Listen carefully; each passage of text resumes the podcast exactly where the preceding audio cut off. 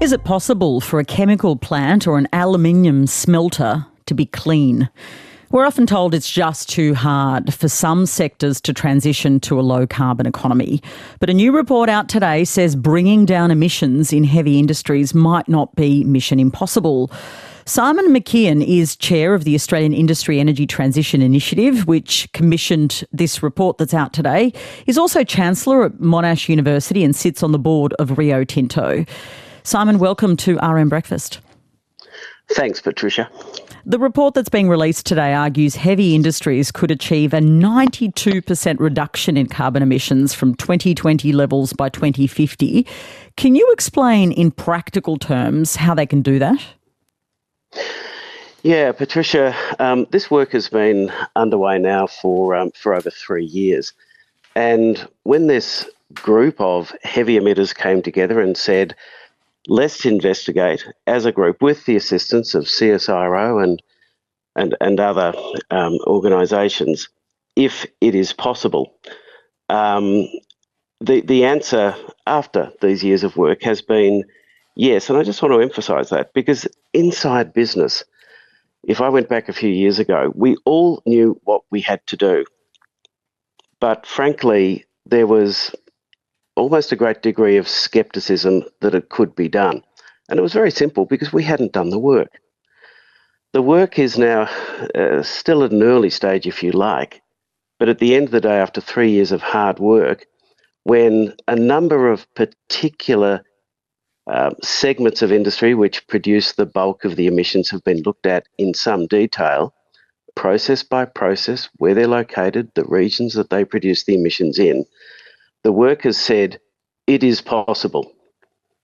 Only, of course, if there's a great deal of cooperation and hard work and the sleeves are rolled up, but it is possible. And I think that this is the first time in this country that um, you know people who know what they're talking about, that control these emissions, can actually say that.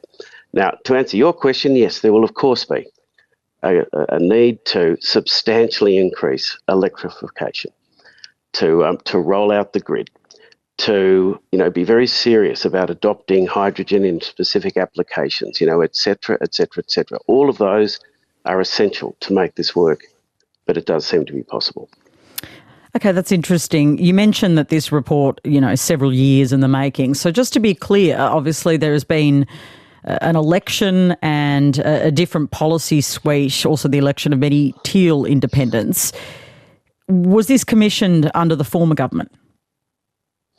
Well, firstly, it wasn't commissioned by the government. No, know, no, I'm aware of that, but I'm talking about yeah. the time frame. Yeah. oh, absolutely. You know, we started late in um, 2019, pre-COVID. And, and was it deliberately so to try and make the case? I think every every business, every substantial business in this country has been hearing for a long time, experiencing the pressure firstly, of major shareholders saying, clean up your act. Secondly, and particularly in an era where you know unemployment is relatively low, there's a great search competition for talent. Particularly the younger generation is saying we refuse to work for a company that's not seriously interested in transitioning.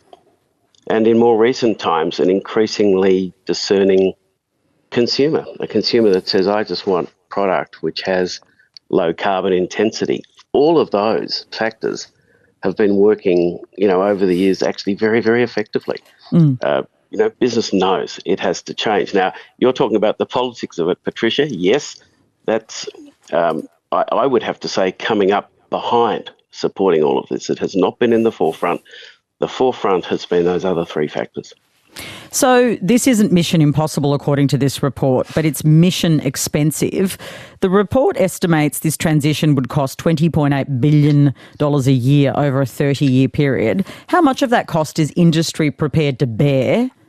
And what would that mean for pricing?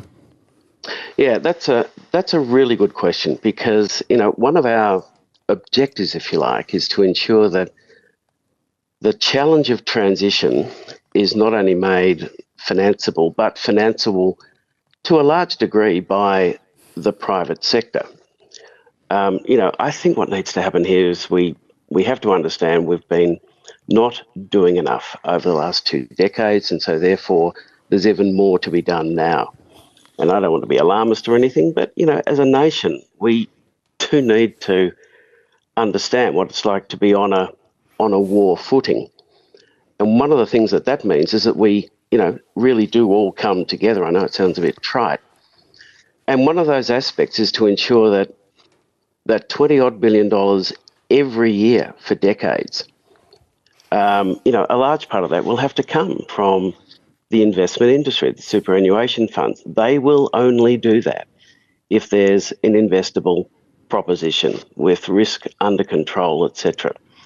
Um, but this report again says it is doable um, with information that we didn't have two or three years ago.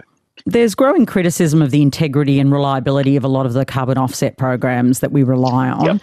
Is the decision to allow companies unlimited access to carbon offsets through the safeguard mechanism a mistake?